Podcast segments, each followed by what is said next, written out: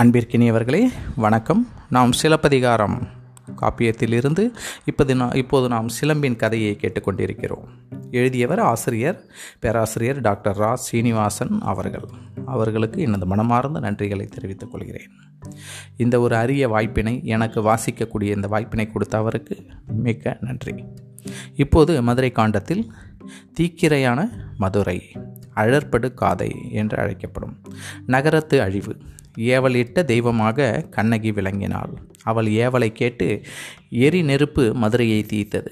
காவல் தெய்வங்கள் நகர் கதவுகளை அடைத்து ஊர் மக்கள் வெளியேறாமல் அடைத்து வைத்துவிட்டு அவர்களை காவாமல் அவை வெளியேறிவிட்டன. பாண்டியன் தனக்கு ஏற்பட்ட பழியை தன் உயிர் கொடுத்து மாற்றினான். வளைந்த கோலை செங்கோலாக்கினான். அவன் மனைவியும் அதே அரசு கட்டிலில் உடன்கட்டை ஏறினாள். பெண்ணுறுத்திக்கு இழைத்த கொடுமை, அதனால் ஏற்பட்ட பழியை அவன் உயிர் கொடுத்து தீர்த்தான். நிலமடந்தைக்கு இச்செய்தியை அறிவித்தான்.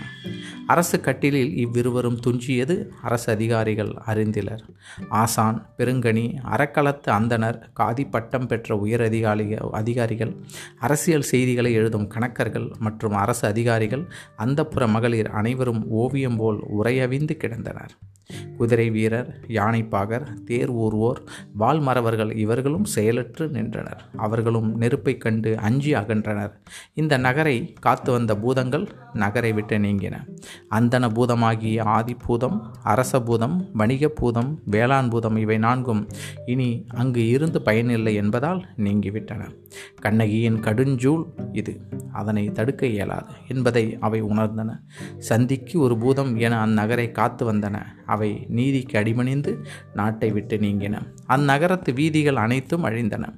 கூலமருகு, கொடித்தேர் வீதி, சாதிகளின் பெயரால் பாகுபடுத்தப்பட்ட விதிகள் என காண்டீபன் வில்லுக்கு எரிந்த காண்டவ வனம் போல் அழிந்தன.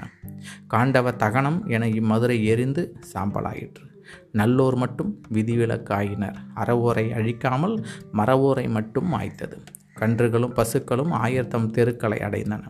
யானைகளும் குதிரைகளும் நகரின் மதிலுக்கு புறமாகச் சென்று உயிர் தப்பின. மகளிர் காம களியாட்டம் செய்வதை விடுத்து உயிருக்கு பாதுகாப்பு தேடினர். தாயர்கள் தம் குழந்தைகளை தட்டி எழுப்பி முதிய பெண்டிருடன் தப்பி ஒதுங்கினர். அவர்களை நெருப்பு தீண்டவில்லை. பாராட்டுரை. அறம்பழுவாத கற்புடைய மாதர் அனலை கண்டு கலங்கவில்லை. கண்ணகி தீ மூட்டியது தவறல்ல என்று பேசினர். அவள் செய்கையை வாழ்த்தினர். ஆடு அரங்குகளில் கலை நிகழ்ச்சிகள் நின்றுவிட்டன. அவர்கள் வந்தவள் யார்? என் நாட்டவள், அரசனை எதிர்த்து வென்று தீ மூட்டினாள். அவள் வியப்புக்கு உரியவள் என்று அவர்கள் நயப்புடன் உரை நிகழ்த்தினர். ஊரில் விழாக்கள் நின்றன. வேத முழக்கம் நின்றது. செந்தி வேட்டலும் தேவ பாடலும் மகளிர் மங்கள விளக்கு ஏற்றி வைப்பதும் மாலை மகிழ்வும் முரசு அறைவும் நின்றுவிட்டன. அவள நிலை கண்ணகி என்ன ஆயினாள்? அவள் நிலை யாது? காதலனை இழந்த துன்பம் அதற்கு கரையே காண இயலவில்லை. கொல்லன் துருத்தி போல் வெய்து உயிர்த்தாள். மருகுகளில் மருகினாள். கவலை கொண்டாள். நடப்பாள்.